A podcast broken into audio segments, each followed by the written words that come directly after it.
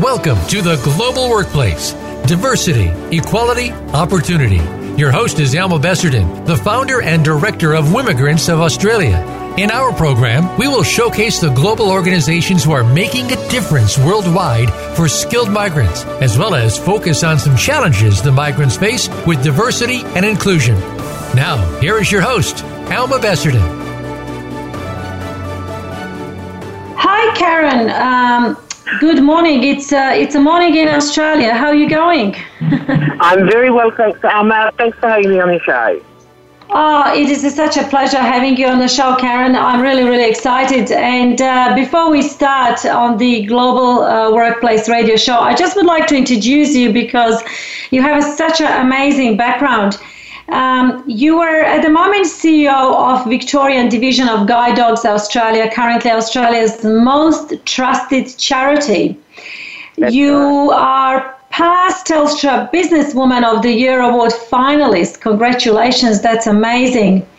Thank and you. you and you're board member of Vision 2020 Australia, Multiple Sclerosis Ltd, president of the VU, Western Spurs Football Club, just to name a few. Do you sleep ever, Karen? it's always nice to get busy, isn't it? oh my goodness.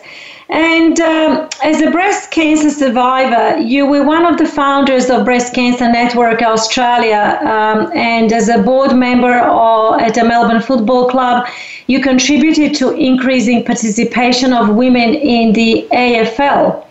As the co founder of Australian chapter of the International Women's Forum, you play a leadership role for women globally Prior to joining Guide Dogs Victoria, you had a blue chip career in the professional services sector, including Director Corporate Engagement and Human Capital with UXC Limited and CEO of Plant Power. And in 2017, you were um, inducted into Victoria Honour Roll of Women for outstanding contribution to business and the community. Congratulations, Karen, for, for all of these awards and achievements to date. You're just amazing. Uh, thank you very much, Alma. It's been really a, a wonderful time in my life. Uh, just sort of, I guess, going through all those different stages in my life, and now to find myself in a in a in a job that I really enjoy very much in a not-for-profit sector. I feel that everything that I've done throughout my professional career has really prepared me for this amazing role that I have with Guide Dogs. Uh, you uh, you really had an amazing, diverse career path. And talking about the um, uh, you know Victoria division of the Guide Dogs and um, Australia, you you were in a corporate for a very long time. You were in a blue chip career, and you moved into non for profit, and you joined Guide Dogs. How did that happen, and did that require mindset and culture adjustments? Uh, yes, you're right. I, I, my my professional career, really over 25 years, has been in um, basically in business and technology services. And uh, my my last corporate role, I was the CEO of a major project management company over here, helping organisations to deliver major projects, mainly in business and technology. And uh, but at the, and at the same time, I started to sort of get involved with some not-for-profits and uh, was involved in the founding of the Breast Cancer Network of Australia, which um, uh, you know supports women and the families of women who are diagnosed with breast cancer in terms of advocacy and support in understanding the choices that they have when they are embarking on that journey. And as mm. I started, to, and I, at the same time, I also went on the board of the Melbourne Football Club um, and started to get involved with um, supporting women in football and really driving the agenda around putting um, the, the female agenda centre stage for AFL football in Australia. And um, I guess I started to enjoy, as I was going on that pathway, I was starting to enjoy um, my role in the not-for-profit areas of what I was doing more than I was enjoying the corporate role that I was doing. And I guess really what it came down to was um, an alignment of my values, my personal values. So I'd really got to a stage in my career where whilst I'd had a really exciting corporate and professional career, I was really looking for something to do that was really going to align with my personal values. And I guess you know, um, was going to give me the opportunity to put back into the community and, and, and make a really big difference. That is a, that's so interesting, Karen, because I think there is a trend uh, lately that uh, a lot of people who um, had career in a in a corporate are going more into non-for-profit for exactly those reasons. In particularly um, after maybe 20 years uh, or, or 30 years being in a corporate, they're going back more into non-for-profit area, and uh, yeah, yeah. I've, I've, seen that trend lately exactly for those reasons. Um, because I can relate to that. I, I had corporate and I still have corporate uh, consulting and so on, but I'm also involved in, in a lot of non for profit as well because of my personal values that I want to make the difference uh, to other people's life. And it's interesting uh, that I've seen actually more people, in particularly women, going more into that path. Well, I think you're absolutely right, Alma. And there's really a trend um, that we're seeing um, of a lot of corporate people um, moving into that not-for-profit space. And I think that's coming about, about not only for the reasons that I've already talked about, but the, the fact is that a lot of not-for-profits are very big businesses now, and there's a lot yes. of competition out there. If, you know, if, if you look at something like Guide Dogs, I mean, you're right, we are the most trusted charity in Australia, but there are a lot of charities in Australia.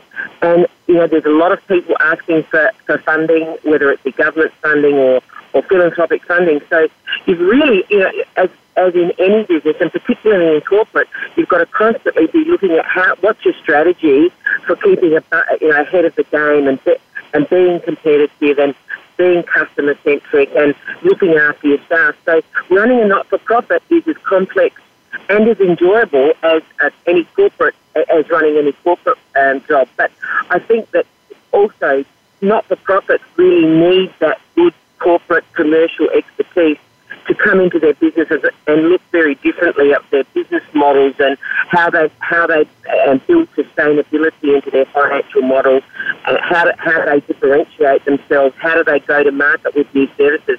So once again, it's, it's, in many instances, um, it's a very different way of of, um, of running a not-for-profit organisation because a lot of not-for-profits start out as you know, very well-meaning organisations that are focused on a particular cause, almost as cottage industries, and, and then they turn into, you know, they grow and, and become a real pillar in, in the community. So therefore, you know, they, they grow into a, to a point where they've really got to be uh, as, as well run as any corporate. I, I, think you're absolutely right because I, am actually hearing this more and more from uh, CEOs and, and, senior leadership team in lots of non-for-profit where they say uh, we can't run uh, a non-for-profit as we did 20 years ago. We actually have to run it as a business. And uh, last night at the Australian Institute of Human Resource Management, we had a guest speaker uh, for non-for-profit uh, forum. Uh, from uh, St. Paul, uh, Vincent de Paul, Cassandra Hutton, who is actually GM HR. And it was interesting remark that she made on non-for-profit or running as a business. And she said that um, we need to attract the best people in non-for-profit and retain them because people who need support out there deserve the best. And I thought that was a very interesting remark uh, and, and align what you're saying. Tell us a little bit more about the, the guide dogs. How did that happen and what does it take to be the best charity and the most trusted charity, uh, considering that you just mentioned how actually it's getting harder to work in not-for-profit and, and you need to run it as a business. How did that happen? Look, I think, Alma, there's a couple of things that, you know, really um, um, position you to be considered the most trusted charity. The first one, I think, is transparency around your business and what and, and what you do and your financials. And a lot of people, when they donate to organisations, really want to know uh, where, where's my money going? Is my money really going into supporting services or is it paying administration? And with Guide Dogs, um, you know, we're very transparent around all of that, and we have we have a very successful telemarketing business that sells calendars and beautiful puppy bowls and puppy cups, uh, coffee mugs, and that sort of, and that really funds our administration. So we can legitimately say that the majority of our of our donors' funds go directly into the delivery of our services. So I, I think you know that combined with the fact that um, you know you look at the, the the amazing work that we do as an organisation in supporting blind people and people with low vision to to basically live independently and safely and achieve the goals that they want to achieve in their lives. So whilst you know we're obviously very well known for our beautiful guide dogs, guide dogs mm. in fact are, are only only about thirty percent of what we do. So we work with people in terms of uh, you know orientation and mobility training, occupational therapy, um, independent living skills, uh, adaptive technology. So what we do is we look at um, you know an individual and say what are the services that we need to wrap around you as an individual to achieve your personal goals. And uh, and so that's the sort of work we do. And I guess you know, if you look, if you talk to anybody, and God forbid, if anybody was to lose any of their senses, the one that they would least want to lose would be their would be their eyesight. And you know, imagine a day that you couldn't, you know, you couldn't wake up in the morning and see the sunshine in the sky, or see the see yes. the you know the smiles on your children's faces, or whatever the case may be. Um, I think you know this is why people really love to support Guide Dogs Australia and and the work that we do. Yes, that uh, I can imagine uh, how how terrible that will be. Um, we have a couple of minutes until break, and uh, I I will just want to uh, say that every time I speak to your staff, they speak so highly of you. In fact, uh, uh, um, one of your staff member. Uh, said that I have and must have you on on the show. And then when I rang the office, everyone said, "Yes, we love Karen. She is amazing, and you must have oh, her." And uh, um, it's it's amazing because you don't hear that often about CEOs of other organizations, unfortunately. So congratulations on that, and uh, we will take a break now, Karen. But I will come back to that because I think that's that's amazing employee engagement, and I would like to ask you a question. How do you mm-hmm. achieve to be so loved within your organization? We'll take a short break and we'll come back to that uh, very shortly. Thank you. Great. Thanks, Alma. Thank you. Think you've seen everything there is to see in online television? Let us surprise you. Visit VoiceAmerica.tv today for sports, health, business, and more on demand 24 7. Innovation. It can be thought of in so many ways, but usually it's in the form of new products, ideas, and technology working together for a better experience. On Innovation Insiders with Brado Creative Insight, host Andy Ford explores innovation by speaking with top insiders who explain how different industries get their ideas to market. Innovation Insiders with Brado Creative Insight can be heard live every Tuesday at 11 a.m. Eastern Time and 8 a.m. Pacific Pacific Time on the Voice America Business Channel.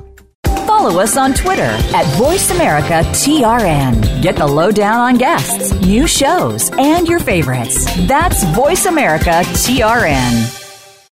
Wimmigrants of Australia is a unique organization helping skilled immigrants, in particular women, to establish careers and integrate in a new country. For individuals, we offer coaching and mentoring programs. For organizations, we help create diverse and engaging culture, offer talent placement, career transitions, diversity strategy, and inclusive leadership development. We are also available for speaking and consulting engagements. Visit wimmigrants.com.au for more information. That's wimmigrants.com.au. Bob Pritchard has over 30 years of experience as a straight talking business consultant and author working with some of the top Fortune 500 companies. Now he's come to the Voice America Business Channel to help you and your business. Tune in to the Bob Pritchard Radio Show for information about starting and successfully running a profitable business. From the movers and shakers to great marketing screw ups, you can't afford to miss a single edition of the Bob Pritchard Radio Show. Tuesdays at 5 p.m. Pacific, 8 p.m. Eastern on Voice America Business. Become our friend on Facebook. Post your thoughts about our shows and network on our timeline. Visit facebook.com forward slash voice America.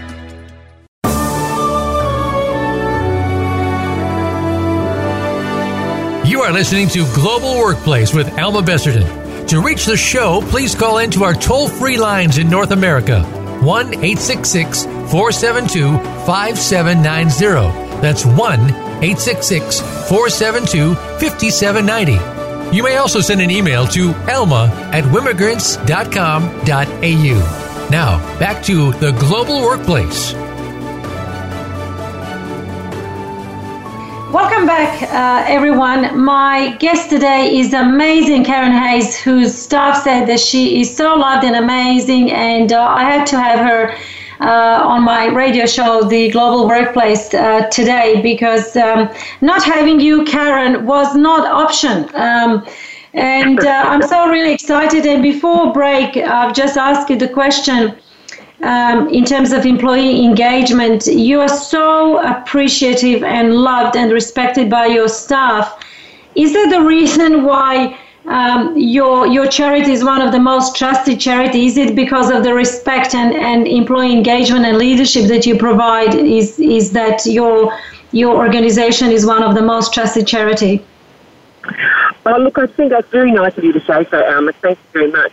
Um, look, I think it's probably a contributor. Um, um, I think it's really important as a leader that um, you provide your team with a very clear vision of where you're taking your organisation, and then also um, ensure that they all understand what role they're going to play in getting us there. And I guess what I've introduced at Guide Dogs is a very, very open and transparent communication strategy that basically um, ensures that everybody knows what's going on in the organisation, that there's no rumour and innuendo um, out there because um, you know people don't know what's going on. I send an email out to my staff every single Friday to tell them what what have I been doing all week, who have I been meeting with, um, you know, just once again to ensure that they all know what's going on in the organisation.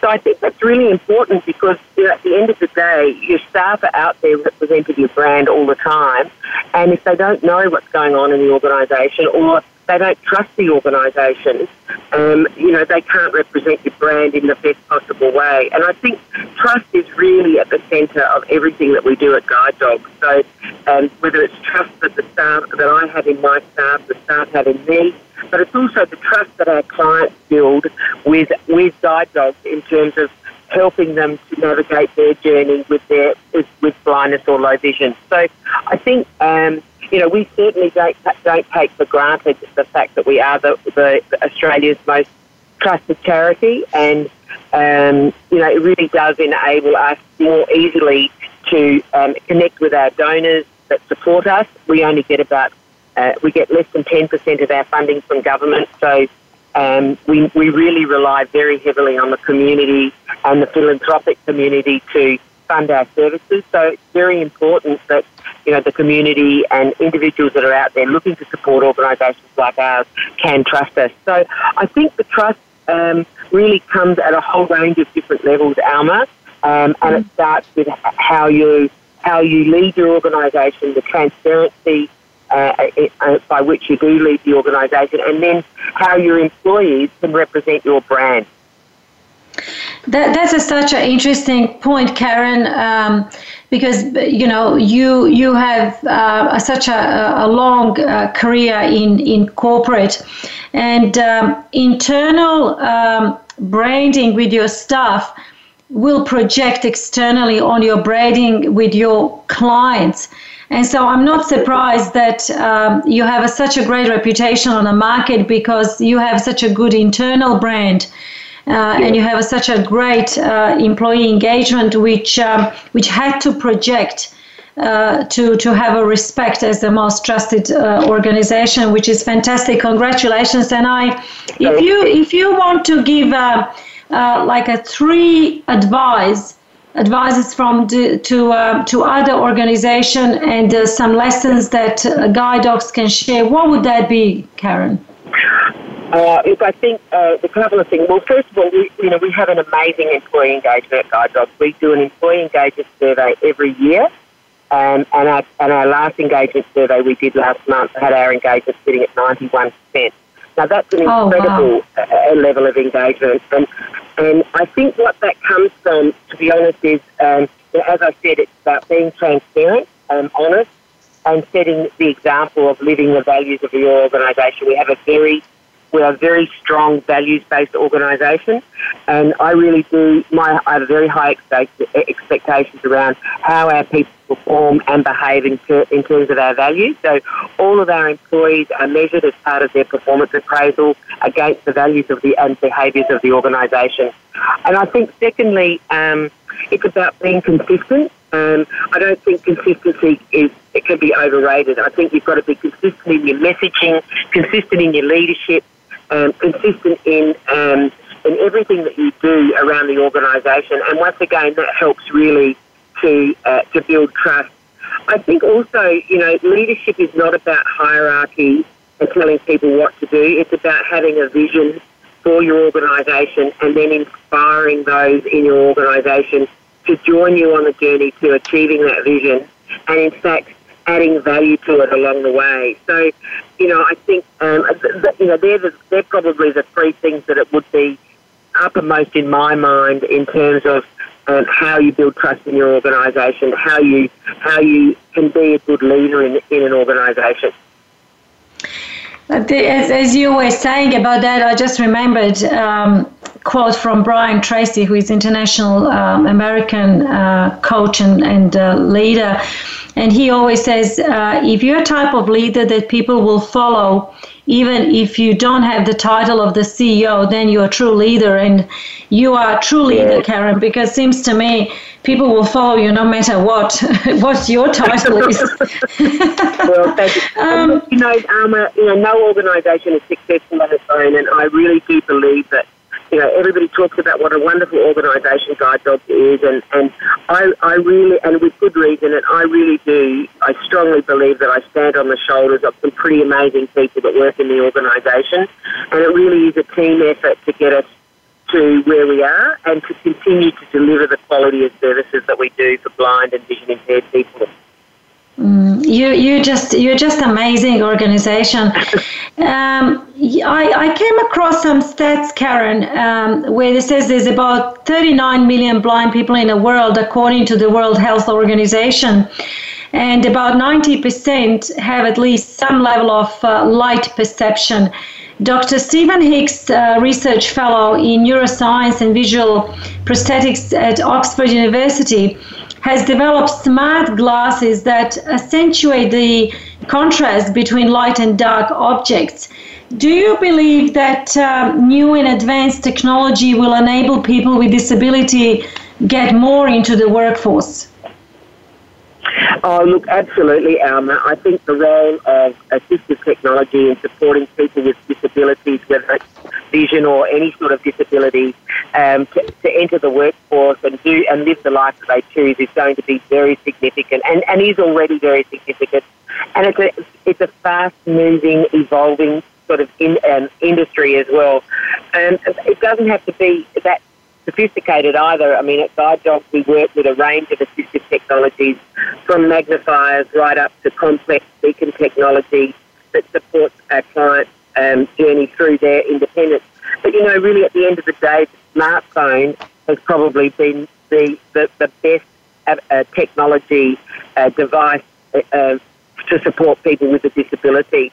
I think. Um, the biggest blocker for our clients is not about their capacity or the skills that they have, it's about the attitudes and behaviours and biases that a lot of people, and particularly employees, can often have uh, for people with a, with a disability. And I think what technology is going to do is really demonstrate very, very well the enormous ability of what of what of the enormous ability of people, of what people with a disability have, as opposed to focusing on their disability in the workforce. So I think it's going to, you know, we're already starting to see this. We have a lot of clients at Guide Dogs who are have very successful careers in banking and in hospitality and a whole range of different industries. And this is coming about because of fantastic advances in technology.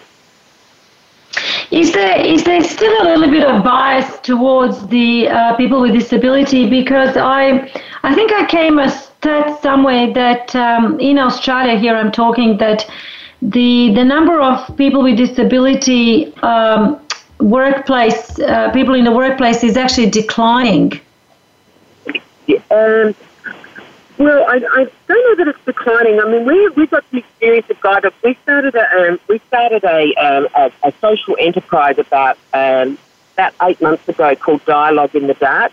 It's an experiential exhibition that we've opened where people navigate, you know, uh, iconic sites of Melbourne that we've recreated on the site, and they navigate these iconic sites in complete darkness, and the guide that they have is blind. So it's a complete role reversal.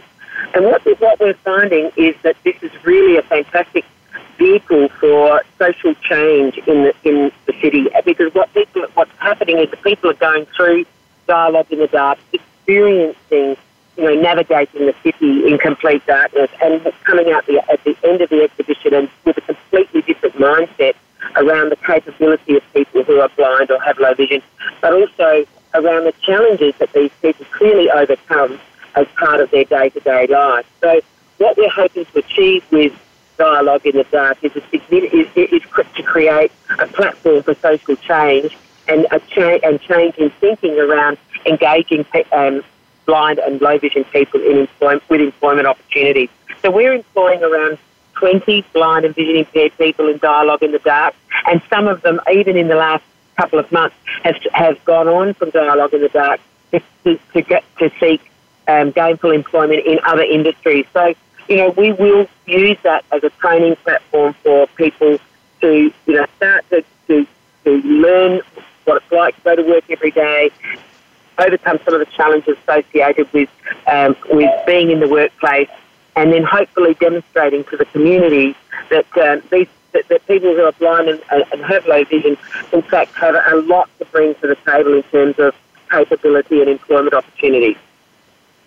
That's that's fantastic. Congratulations. I'm really looking forward to hear more on that. Uh, we will take a short break, and when we come back, uh, we will talk about uh, a little bit more about women in leadership position. So uh, stay with us, and uh, we'll come back shortly. Become our friend on Facebook. Post your thoughts about our shows and network on our timeline. Visit facebook.com forward slash voice America. Bob Pritchard has over 30 years of experience as a straight talking business consultant and author working with some of the top Fortune 500 companies. Now he's come to the Voice America Business Channel to help you and your business. Tune in to the Bob Pritchard Radio Show for information about starting and successfully running a profitable business. From the movers and shakers to great marketing screw ups, you can't afford to miss a single edition of the Bob Pritchard Radio Show. Tuesdays at 5 p.m. Pacific, 8 p.m. Eastern on Voice America Business follow us on Twitter at VoiceAmericaTRN. Get the lowdown on guests, new shows, and your favorites. That's VoiceAmericaTRN. Wimmigrants of Australia is a unique organization helping skilled immigrants, in particular women, to establish careers and integrate in a new country.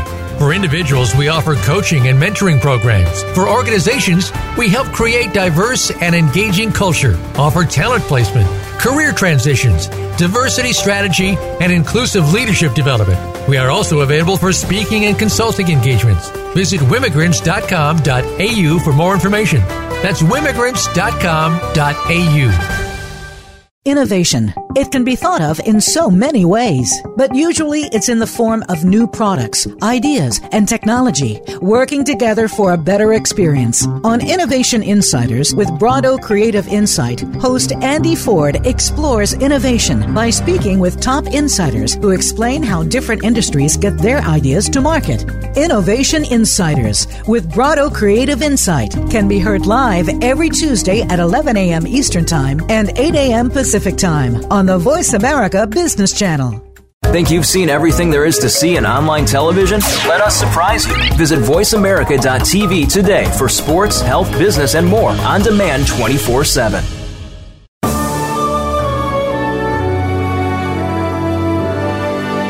You are listening to Global Workplace with Alma Besserdin. To reach the show, please call into our toll free lines in North America 1 866 472 5790. That's 1 866 472 5790. You may also send an email to elma at wimmigrants.com.au. Now, back to the global workplace. Uh, welcome back, the uh, Global Workplace uh, Radio Show listeners. Uh, I'm so excited this morning. I have, or it's your evening, um, uh, Karen Hayes, who is the CEO of Victoria Division of the Guide Dogs Australia, currently Australia's most trusted charity.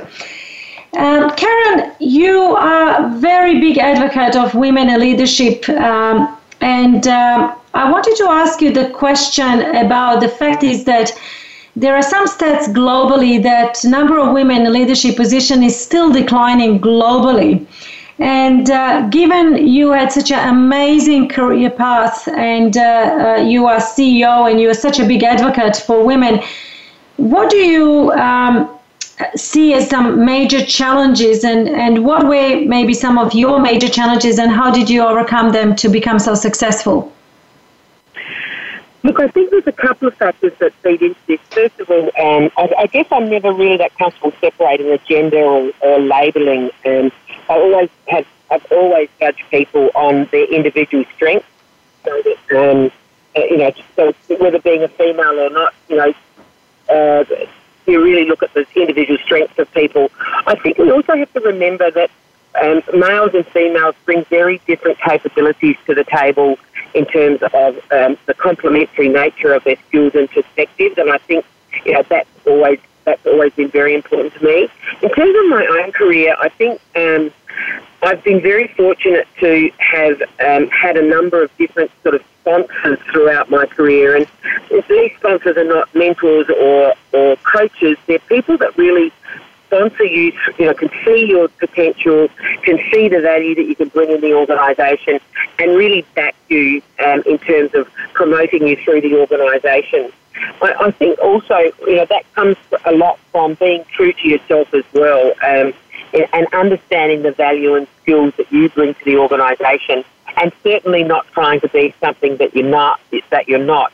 I mean, we all have doubts and challenges, and I think you know, every job I think I've ever gone into, I've, I've certainly um, had my doubts as to whether I could do that. But I think that's also very, very much a female thing. I, I think um, women are really um, have are at an Olympic standard when it comes to self doubt and and you know what I've learned in my throughout my career is that this is really a wasted emotion in terms of doubting yourself. You've really got to back yourself in and and be confident that um, that you can you, you, can do this. And and in fact, I think men are very very good at this. You know, that men will look at a job and go and, and be able to do you know sixty percent of it and go, yes, I'm going to nail this. Whereas a woman will look at it, be able to do ninety percent and and doubt the the final ten percent. So I think um, I've been very very lucky in my career where.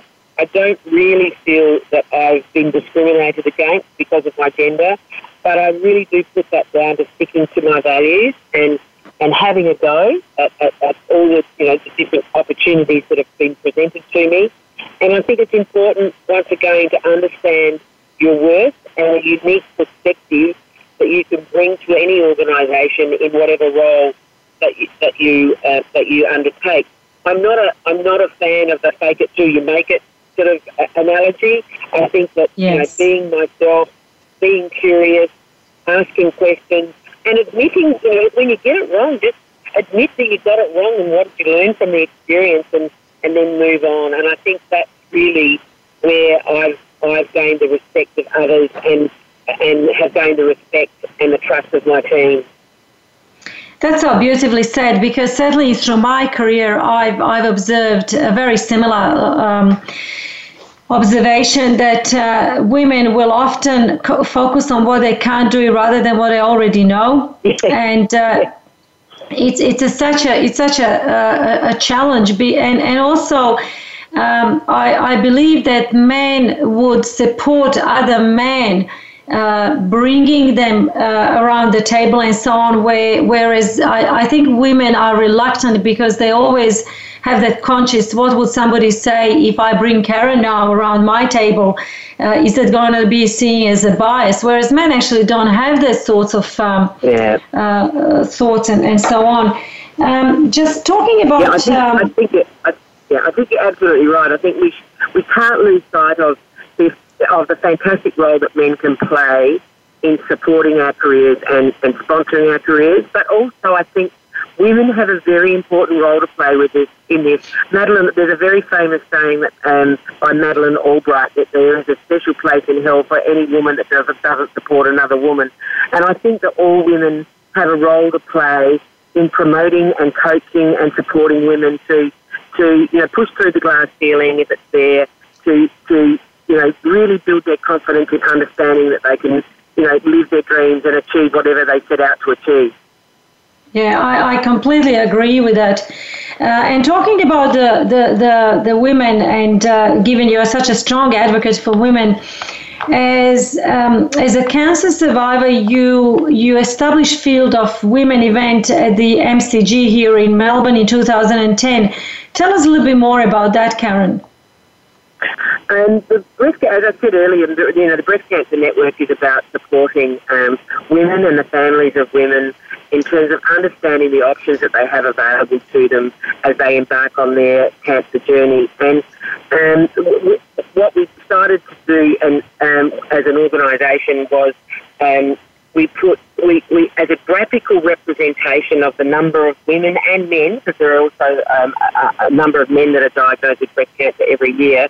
Um, in 2010, we did the very first um, uh, sorry, 2006, we did the very first Field of Women, where we put um, 15,000 um, men and women dressed in pink ponchos in the shape of a pink lady, which is the um, the logo for Breast Cancer Network Australia, um, onto the grounds of the MCG, which is a, a world famous sporting stadium in Melbourne.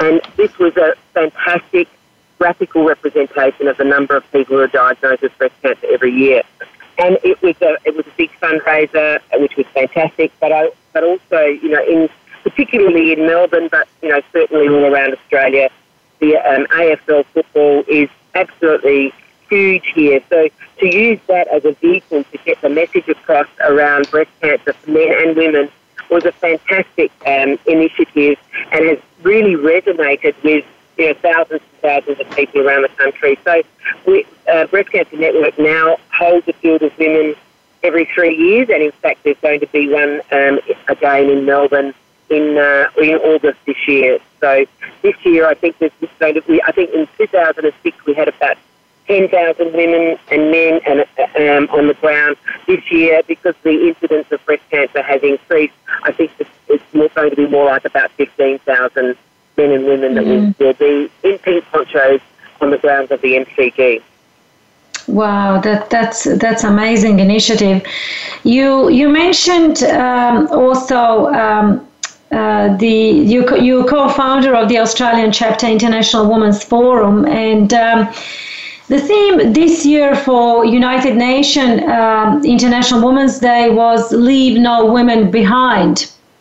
And together we can empower uh, women across the globe. We, we touched uh, on what we, other women can do in the leadership to empower other women, but what will be your uh, three kind of uh, summary career points that you can share with other women to empower other women?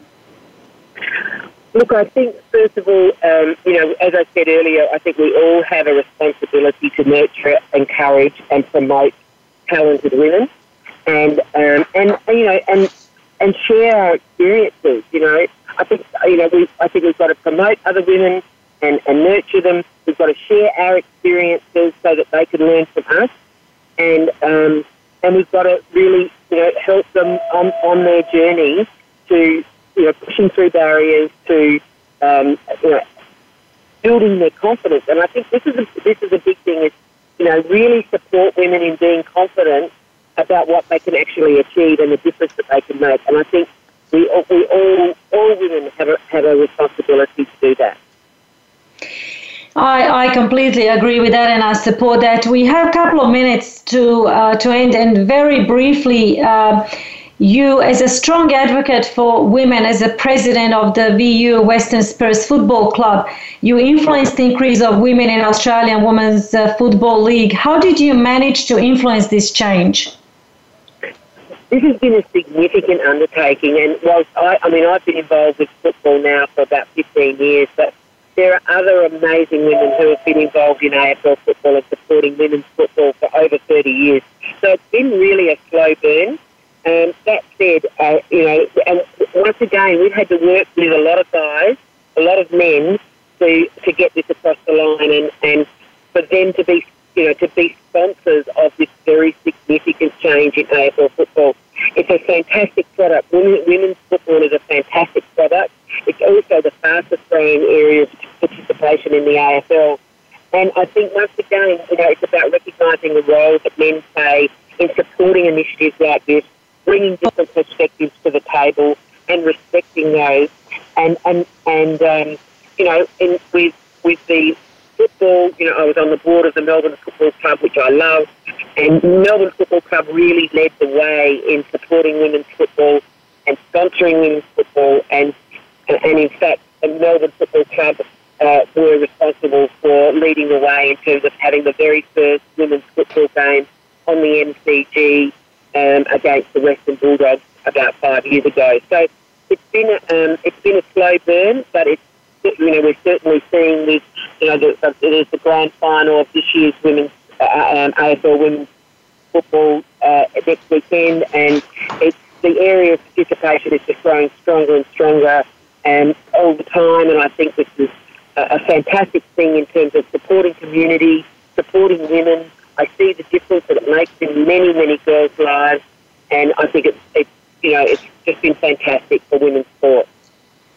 That, that's fantastic. Stay with us. Um, my amazing guest uh, today is Karen Hayes, and we'll take a short break and we'll be back shortly and uh, continue uh, conversation with this amazing guest uh, today. Think you've seen everything there is to see in online television? Let us surprise you. Visit VoiceAmerica.tv today for sports, health, business, and more on demand 24 7.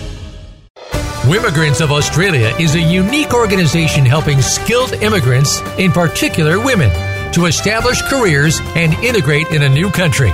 For individuals, we offer coaching and mentoring programs. For organizations, we help create diverse and engaging culture, offer talent placement, career transitions, diversity strategy, and inclusive leadership development. We are also available for speaking and consulting engagements. Visit wimmigrants.com.au for more information. That's wimmigrants.com.au. Follow us on Twitter at VoiceAmericaTRN. Get the lowdown on guests, new shows, and your favorites. That's VoiceAmericaTRN. Innovation. It can be thought of in so many ways, but usually it's in the form of new products, ideas, and technology working together for a better experience. On Innovation Insiders with Brado Creative Insight, host Andy Ford explores innovation by speaking with top insiders who explain how different industries get their ideas to market. Innovation Insiders with Brado Creative Insight can be heard live every Tuesday at 11 a.m. Eastern Time and 8 a.m. Pacific Time on the Voice America Business Channel. Bob Pritchard has over 30 years of experience as a straight talking business consultant and author working with some of the top Fortune 500 companies. Now he's come to the Voice America Business Channel to help you and your business. Tune in to the Bob Pritchard Radio Show for information about starting and successfully running a profitable business. From the movers and shakers to great marketing screw ups, you can't afford to miss a single edition of the Bob Pritchard Radio Show. Tuesdays at 5 p.m. Pacific, 8 p.m. Eastern on Voice America Business. Become our friend on Facebook. Post your thoughts about our shows and network on our timeline. Visit facebook.com forward slash voice America.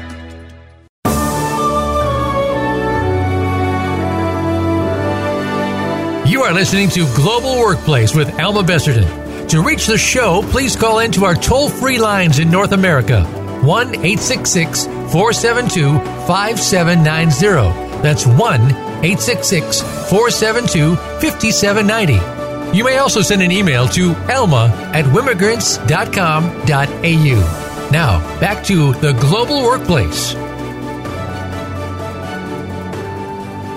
Welcome back, everyone, and uh, thank you for staying with us. Uh, my amazing guest uh, today is Karen Hayes, who is the CEO of the Victorian division of the Guide Dogs Australia, currently Australia's most trusted charity. Uh, Karen, before the break, we, we talked about, and you mentioned a lot of work that you're doing uh, as a president of the VU Western Spurs Football Club. And one of my guests in the next couple of weeks is going to be also Dr. Uh, uh, Sue. Uh, who is uh, Sue Alberti, who is uh, such a big fan and amazing uh, uh, influencer in this space it's it always amazes me the women like you and her who are actually contributing to Australian Women's Football League and uh, and what's happening to influence the change. And you talked about before that we actually, as a woman, we need support of other men. Was it a challenge to influence um, in a, in a football? Because I mean, I know even like I've been in Australia for 27 years how hard it was to get into this space as a, mm. as a mm. woman because it was seen as a man thing, not as a woman thing. Yeah. Look, that's a really, a really good question. And Susan, you know, Susan's been really, really spearheaded um, women's football for the Western Bulldogs as I did for, for um, the Melbourne Football Club. But that said, you know, once again, there's, there's a lot of women who have been involved in in, um, in driving that women's football agenda for many years. And um, look, even now, you know, even seeing the enormous popularity of women's football out there now that it's been launched as AFLW, there are still a lot of guys and women who just don't like the fact that women are playing football, and you know they think it's too rough, or or you know, they, or, or guys just sort of go, oh, you know, women shouldn't be playing, and and, and it's a very narrow narrow view, and uh, you know, it's good for young girls who un, until now have you know been playing football as, as kids and not been able, not seen a career path in terms of um, a football career, where now they can, you know, they can start playing with Auskick, Auskick and then join a community club and then, you know, get involved with um, with a club that can take them through a career path up to the elite football level. And this is fantastic for girls at so many different levels, not only in, in terms of their sporting career, but it does a lot for you know building confidence in young girls, for building that team spirit that you get in a football club, um, the, the, difference that it makes in the community, um, and and you know the, the football club that I'm the president of, the VU Western Spurs. You know, we, we have doubled in size. So we've gone from 80 girls to 160 girls last year, and we'll be up to about 250 girls this year. So, oh, know, congratulations. Growth. Yes, thank you. It's enormous growth and it's enormous engagement, not only for the girls that are playing, but for their families. You know, you see parents and family members coming along and, and supporting the girls and, and really getting into that um, that community football, which really for many many communities is the backbone of their community, particularly in regional areas. So, uh, you know, football plays a very very big part um, in the lives of many people for a whole range of different reasons, not just, you know, the joy of watching a footy game, but it's also the joy of, of building community spirit and giving the girls, you know, giving the girls a, a, an avenue to mix with other girls or be, be mentored by, by other women and, and understand the opportunities in life that might be available to them. So there's many avenues that um, that football takes in terms of supporting young women. Mm, that that's a fantastic uh, initiative. That that's really great work that you guys are doing. Um, going on the other side of conversation, talking about uh, some changes to uh, disability employment and um, legislation that I understand uh, is coming as of 1st of July this year. Could you tell us a little bit more about that and uh, what changes that might bring to the um, disability employment and people with disabilities?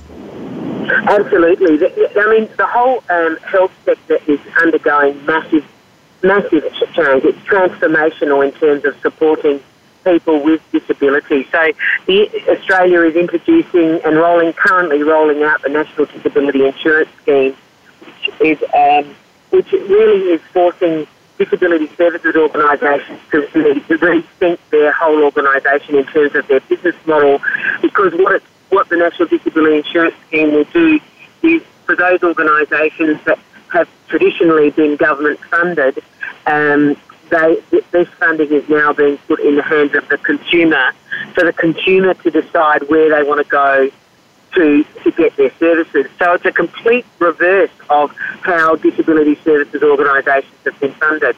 And what this means is that, you know, organisations that are delivering disability services need to look at how do they market their services, how do they become customer centric, how do they make sure that they are the best out there and the preferred the preferred supplier for services. So they're, you know, they're needing to become a much, much more commercially oriented, almost, um, you know, much like a professional services organisation in terms of looking at the cost of delivery of their services, looking at how they, you know, how they, how they reach um, all of their clients in the most efficient and effective way. So once again, you know, this conversation we had earlier in the interview regarding, you know, bringing corporate skills into the not-for-profit sector, once again, bringing these corporate and commercial skills into the sector is really going to enable many disability services organisations to have a complete rethink or, or reinvention, in fact. You know, certainly at Guide Dogs, we've really reinvented our organisation to be able to position ourselves for the National Disability Insurance Scheme. We've not traditionally had a lot of government funding, um, but we're big supporters of um, the NDIS in terms of what it's going to do in supporting people with disabilities to be able to go out there and, and get the services that they need. So what that's also going to do is, is provide services to people with disabilities that will enable them to go out and, and and be employed and have the services wrapped around them that will ensure that they have the training that's necessary for them to seek gainful employment as well. That that seems to be like an amazing initiative, um, and uh, every the one that everyone is um, is talking about. So um, there is still, I guess, lots of unknown, but seems to me there is a lot of positive things that uh, will be influenced by that change. Um, Karen, we are at the end of session today. I I am so grateful that. Um, uh, you you made the time to talk to me this morning because your your story, your personal story, and also the leadership that uh, you provide with the Victoria division of the Guide Dogs Australia is something that uh, needed to be shared at the Global Workplace Radio Show. So thank you so much. I really appreciate your time. And um, before I close, um, I normally uh, have a quote after each of my episodes, and given your legacy that you personally leaving uh, in community and organization, I thought uh, a quote from Dolly Parton, singer and songwriter, would have been really appropriate for you, Karen, this morning. And she says, if your actions create a legacy that inspires others to dream more, learn more, do more, and become more, then you are an excellent leader. And I think, Karen, you're just amazing leader, um, and congratulations on all of your work. I really uh, appreciate your time this morning. Thank you very much, Alma. It's really been an absolute pleasure to talk to you. I really appreciate the opportunity. Thank you. Thank you so much. Uh, thank you, everyone, for listening today. This is Alma Besserdin, your host at the Global uh, Workplace Radio Show. And until next time, stay happy, healthy, and safe.